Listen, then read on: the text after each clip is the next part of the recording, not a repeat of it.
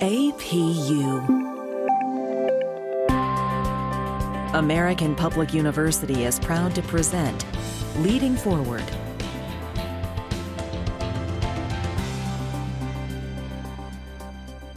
Welcome to the podcast. I'm your host, Cynthia Gentili. Today, I'm excited to chat with Ivy Kempf. Ivy is a professor of legal studies at Peirce College in Philadelphia. Thanks for joining me today, Ivy. Thanks for having me, Cindy. Hi, listeners. It's great to be here. Well, this podcast is the first in what we hope will be many episodes focused on important and current issues in employment law. I'm excited to have this opportunity to sit down with you, Ivy, to unpack these complicated issues that really do impact all of us in one way or another. I'm honored to work with you on this project because I know your background as both a litigator and an educator will give you a unique perspective. Oh, thanks, Cindy. I'm excited to work with you too on this podcast. And I, I think maybe our listeners should know a little bit about our background. What do you think? Yeah, I think we should share that. Okay, great. So, Cindy and I actually went to law school together. Then, many years later, after having our own careers as lawyers, we just randomly ended up at the same college teaching legal studies. So, fate brought us together then, and maybe it brought us together again to talk about these hot topics in employment law. I'm really excited to do this with you, my friend. And it is funny how life takes many weird twists and turns, but somehow you always end up maybe at the exact place you're supposed to be. Well, let's not waste any more time. Let's um, get to um, it. Yeah, let's dig right in. So we're going to dive into the deep end in this first podcast. We're not uh, we're not taking any slow starts. So today we're going to tackle an issue of equal pay and the gender pay gap. This is a topic that seems to come up periodically, but even when it's not a headline or a lead story on the news, it's a reality for working women everywhere. I think it's helpful for us to set the stage by starting with the framework that supports the notion of legally mandated equal pay. So let's talk a little bit about the laws that are in place that, in theory, balance the proverbial pay scales. So, just to give you guys a really brief background of where this all began, right? How did this even become an issue? Well, women were working in the home. And then eventually, in around 1945, during World War II, women started to kind of enter into the workforce outside of the home. You might remember the Rosie the Riveter ads. That's that woman with the red polka dotted scarf on her head and she's got her arm out, like, you know, like she's making a muscle. We can do it kind of ads. So they were kind of attracting women into the workforce during World War II. But not surprisingly, women got paid less for doing the very same jobs as their former male counterparts. What's interesting is that it was actually men's labors, the unions for men, got nervous about when they came back from war if they were going to come back and get paid less because women had been doing their jobs for so much less. So the unions started to advocate for equal pay in hopes that it would kind of prevent future wage cuts for men when they returned from war. So that was going on. And then in 1961, fast forward a bit, we have a labor activist. Her name was Esther Peterson. She was the head of the Women's Bureau in the Department of Labor, and that was responsible for administering gender issue labor laws. So she was working with the Kennedy administration at the time, really pushing them to try to pass some type of legislation for equal pay for women. And she actually is the person who drafted the Equal Pay Act and submitted it to Congress. Uh, at that time, just to give you an idea, women on average were earning 59% of what men were paid for for the same exact job. Can you imagine that, Cindy? Like your male colleague, your male professor at your university getting paid almost double what you're getting paid? Unbelievable. But as we'll learn later, it's not all that much better now. Uh, that yeah, spoiler alert. So fast forward now to 1963, a couple years later. So really, we're starting to see a lot of movement, right? We've got the Equal Pay Act now getting passed in 1963, and in short, the Equal Pay Act or the EPA prohibits discrimination based on sex. It requires men and women to be paid equally for, quote, substantially equal work performed in the same establishment. So it really had to be the same job at the same place.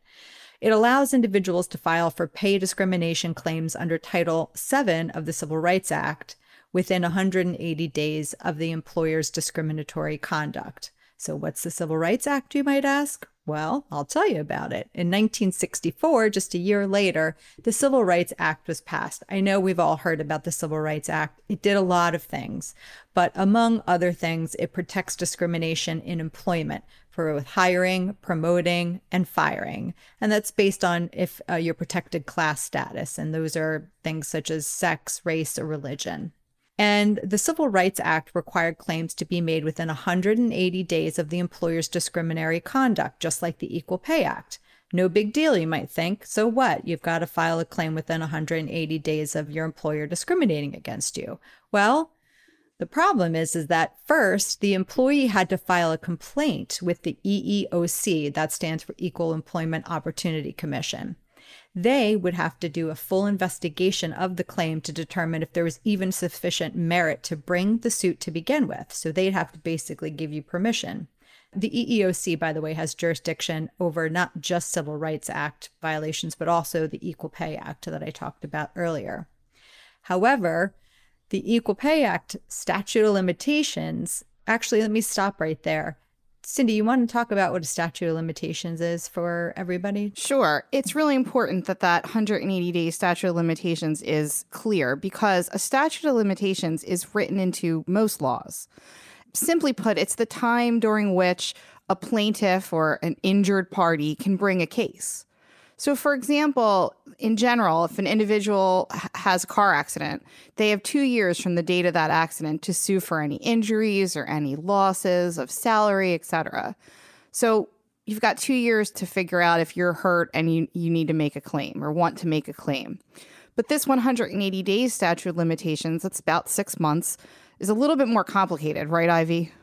Absolutely. It's very complicated and it doesn't even freeze. So once remember the EEOC is doing their investigation, well, statute of limitations is running that whole time. And because it doesn't freeze. So, a lot of times, if a woman made a claim and then the EEOC was doing their investigation, remember the statute of limitations is running, they'd come back to them and say, Great, you've got a suit you can bring. Well, guess what? The 180 days is expired by then. And a woman was left with no option at that point. So, therein lies a lot of the problem with the Equal Pay and Civil Rights Act because you can bring claims under both. So, that's kind of the state of the federal acts. But I think there is some additional stuff that happened with case law that maybe Cindy will tell us about that helped women along with avoiding that type of obstacle that we just talked about. So it's almost 50 years later, we have what's called the Lilly Ledbetter Fair Pay Act of 2009. 50 years later. Crazy. Yeah, it took about 50 years to figure this out.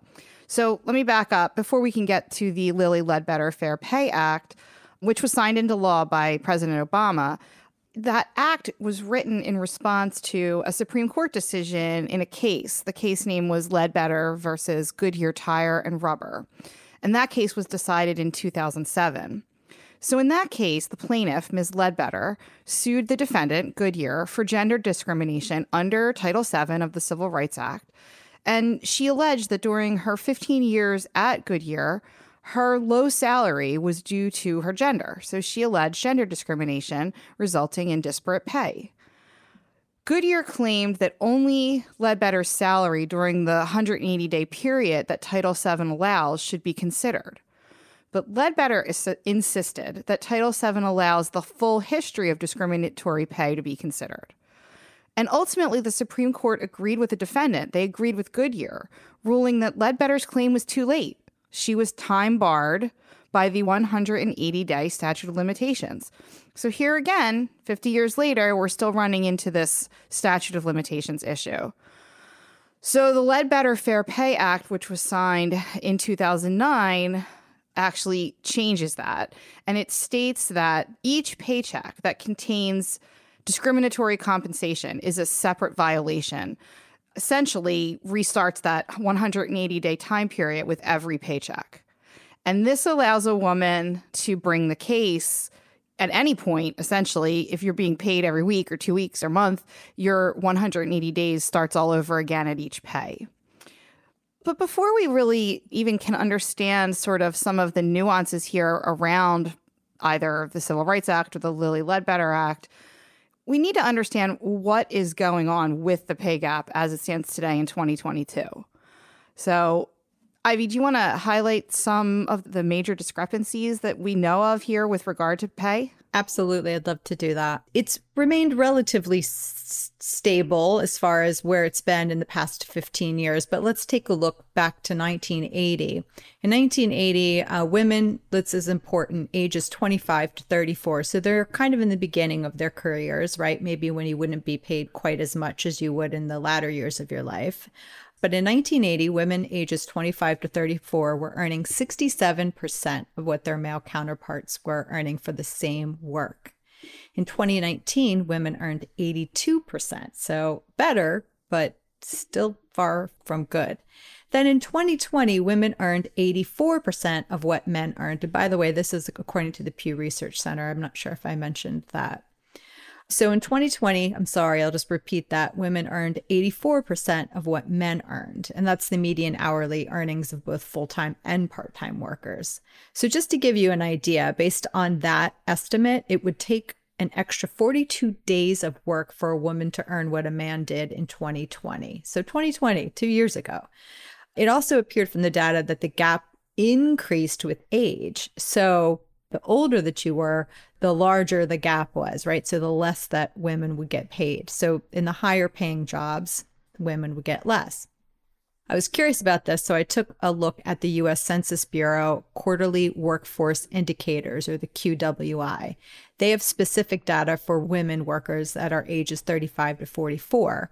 So here we are with, you know, more established careers. According to the QWI data, based on unemployment insurance wage records for the third quarter of 2020, which is the very most recent data we have, women in the United States earned 30% less than men.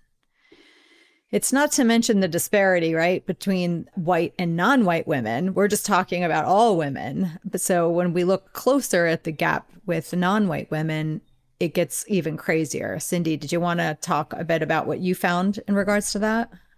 Yeah. So, as you said, these numbers are even more dispiriting when we factor in race and even ethnicity into the equation. So, here's some more statistics for you.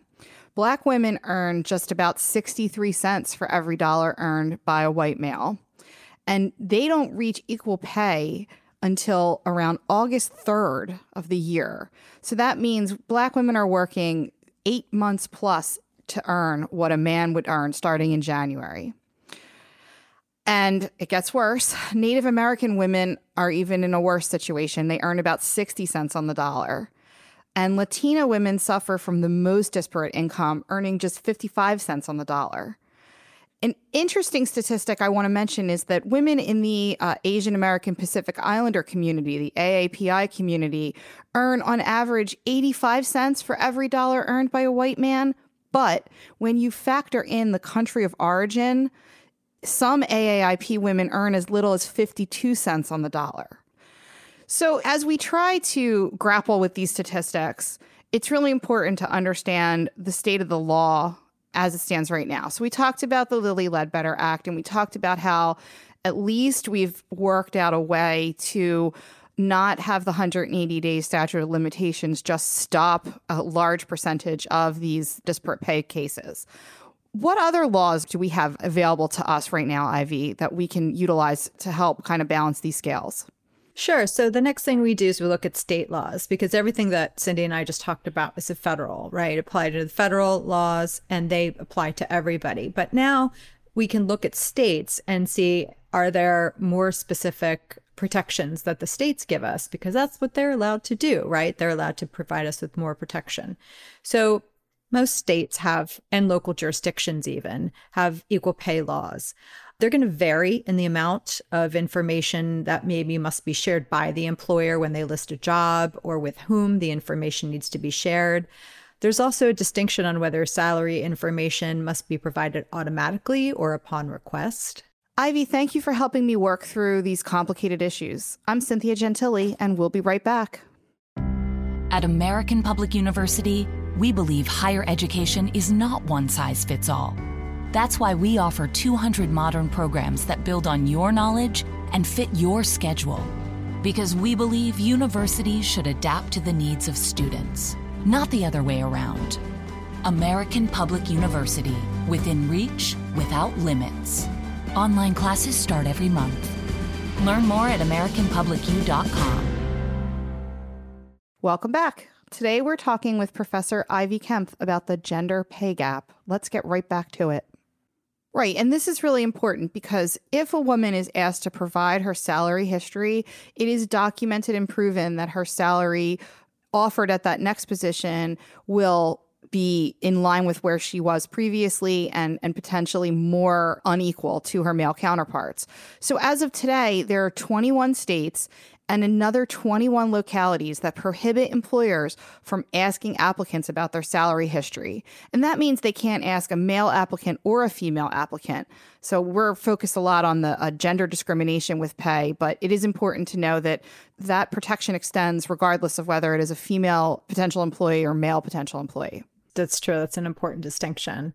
So, one state, for instance, California, they, and again, all states pretty much have some type of legislation, but California requires employers to disclose salary or hourly wage. But in that state, they only have to do so upon reasonable request. And that's only after an applicant interviews for a position. So you can see you have to get pretty far down the line in order to even ask about the salary range in California.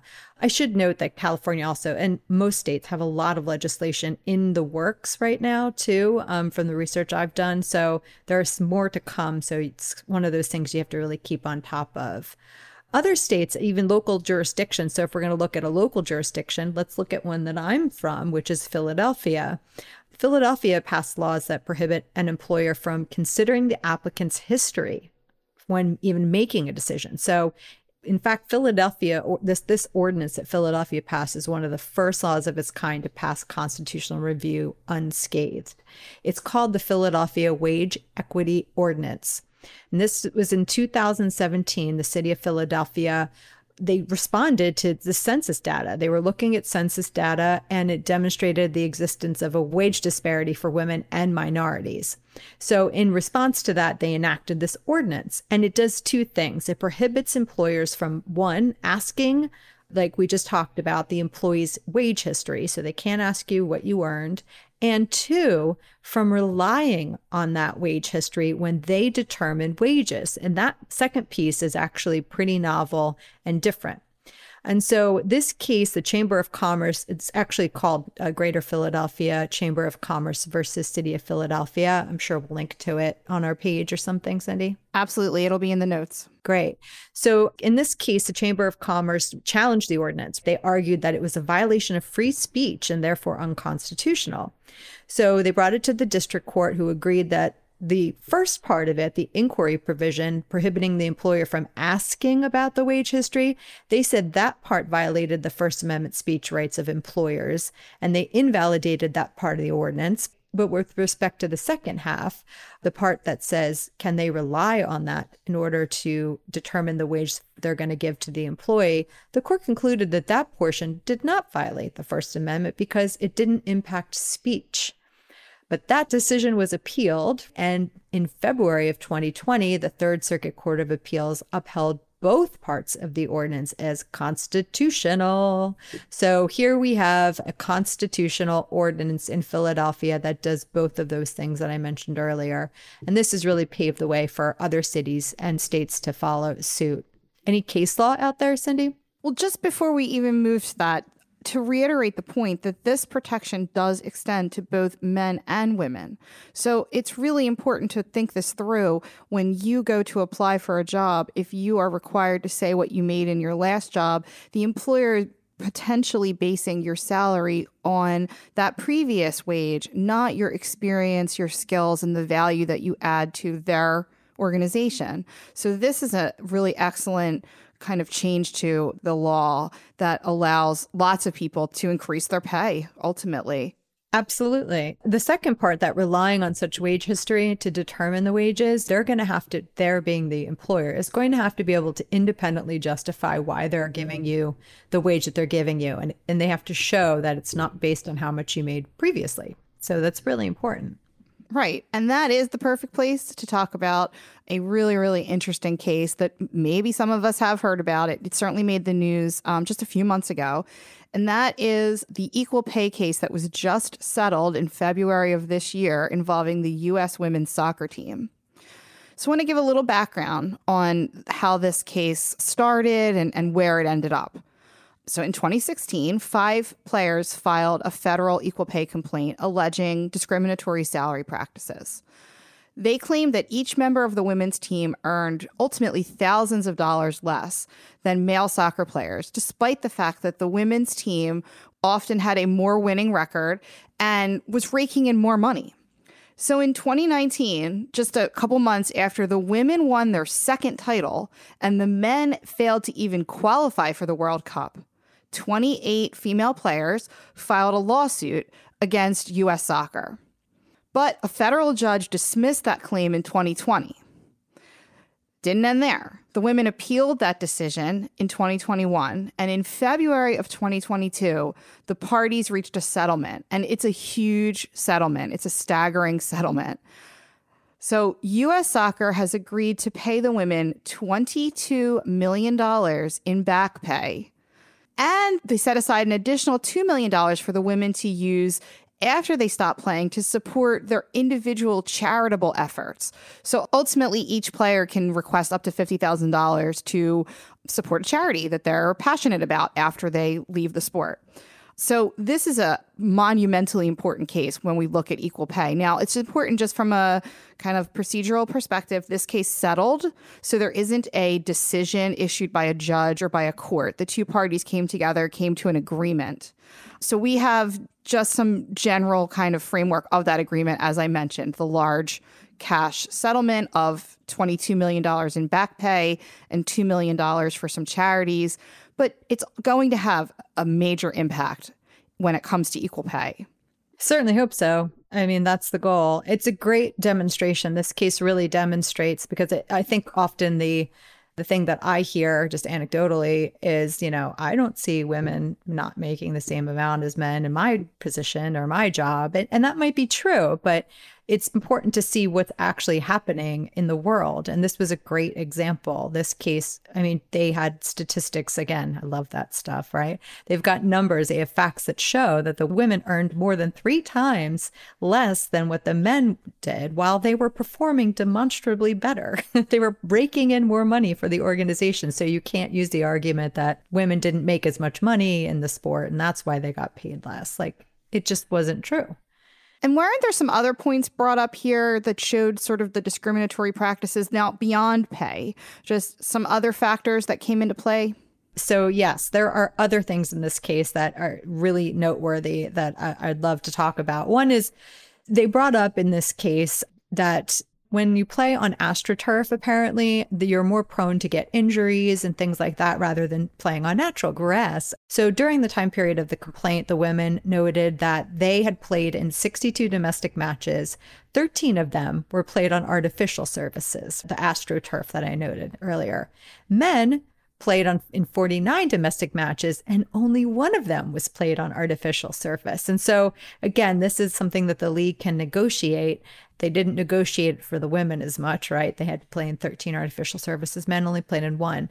And sometimes the league would go in and put natural grass over the astroturf to try to make it safer.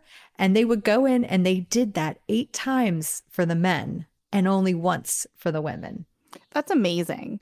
It's a, a really staggering kind of little factoid that just suggests how the inequality permeated the league beyond the salary. This is simply just about safety and protecting the players. And even three of the venues that they covered for the men were venues that the women played too, but they didn't install grass for them. In addition to that, it gets worse. They also would charter flights for the men seven of the games, the, the men's national team, the USSF, chartered flights for them so that they could just sleep on the plane, relax on the plane, get ready for the game, and zero were chartered for women. And remember, the women were playing more games and were going to the World Cup like 10 out of 11 years. It was crazy. And then the last thing that they noted in the complaint, which I thought was just egregious, was the, the ticket sales.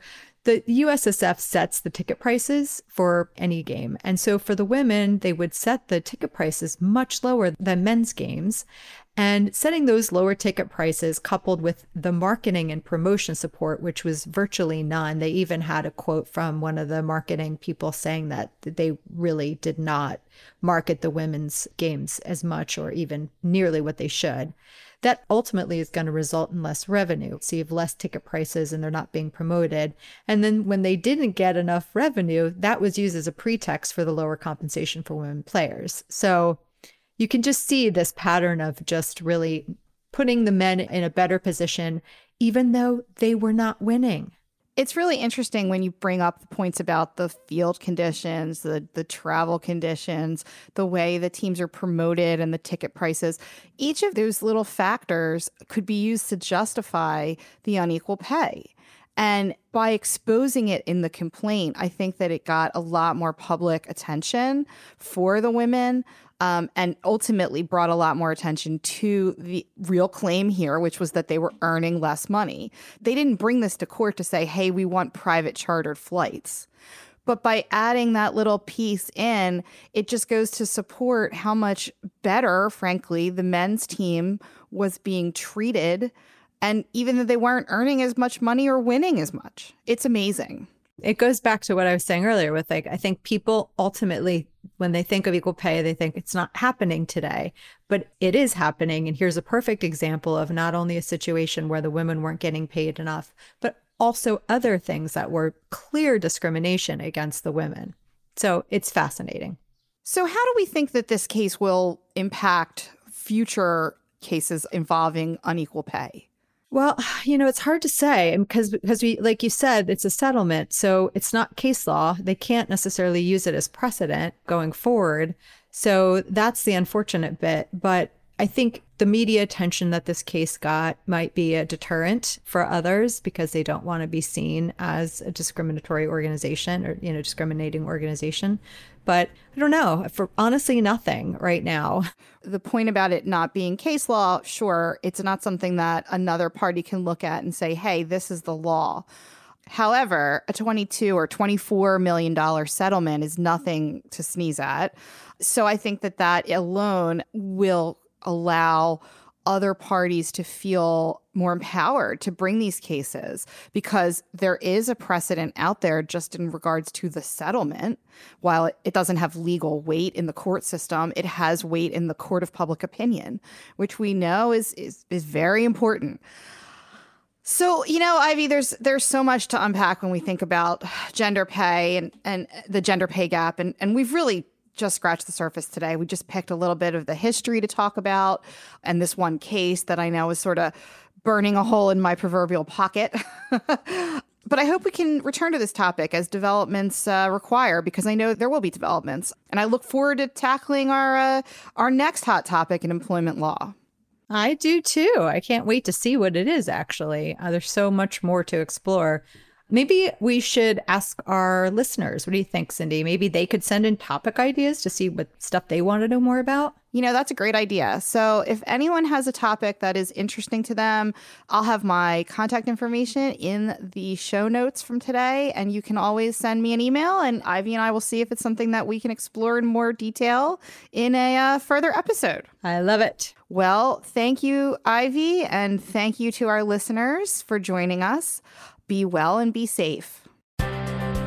For more information about our university, visit us at studyatapu.com. APU American Public University.